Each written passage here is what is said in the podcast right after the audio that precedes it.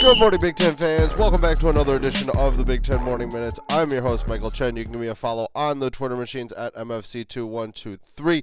It is Thursday, May 23rd, 2019, and yesterday, Michigan named its new head coach in former Fab Five member Juwan Howard. I like the move. I do have a little bit of issues with one little part of this move, but I like the fact that Michigan has brought back a former player who knows the community, what they're looking for, the aspect of everything. I think that that's really great for the team.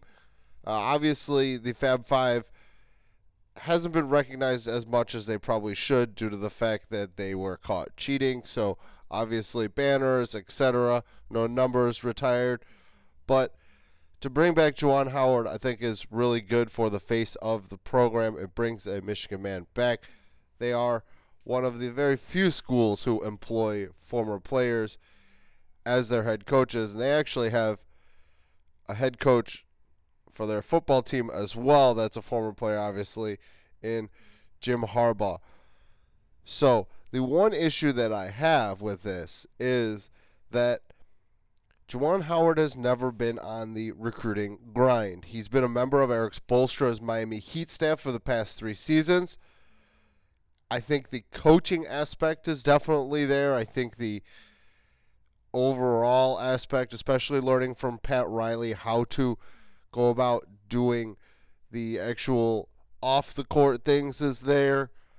But the recruiting is an issue. Now, ESPN's Fran Fraschilla came out and said yesterday that he believes that Bronny James and Zaire Wade will ultimately end up playing for Juwan Howard.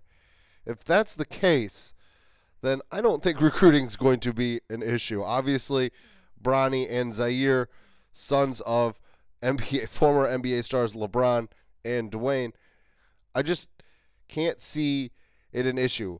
If you look at what Penny Hardaway has done at Memphis when he went back to his alma mater, bringing in the number one overall recruiting class in his first full season as head coach. If Juwan Howard can replicate 70% of that, I think that is a absolute huge win. So it remains to be seen as to how the recruiting will translate over because Howard's never done that. It also remains to be seen what his staff will look like. Obviously, it's the the news of him becoming the head coach is fresh. So we will find out, but I think that this is a good hire. Just the only holdup that I see is the recruiting aspect, but if Howard can do that, go full bore and recruit these young men, I think this is a fantastic hire for the Michigan Wolverines. Yesterday, Iowa had some good news a day after getting some terrible news. Obviously, Jordan Bohannon's potential of missing the full season with the uh, hip surgery. But yesterday, some really good news. Sophomore forward Joe Wieskamp announced that he's going to come back for his sophomore season. So that fills a hole for Fran McCaffery, as Wieskamp was one of the best players for the Iowa Hawkeyes this past season. And yesterday also, Fran McCaffery announced that Billy Taylor will replace the departing Andrew Francis on the coaching staff. McCaffery knows Taylor really well. They've been on the same coaching staff on three separate occasions, so always nice to bring in a guy who you know and trust and – knows your system and knows what you're trying to run. And that's going to do it for me today on your Big Ten Morning Minutes. I appreciate you listening. Give me a follow on Twitter at MFC2123. Give the website a follow on Twitter as well at Two Cents Pods.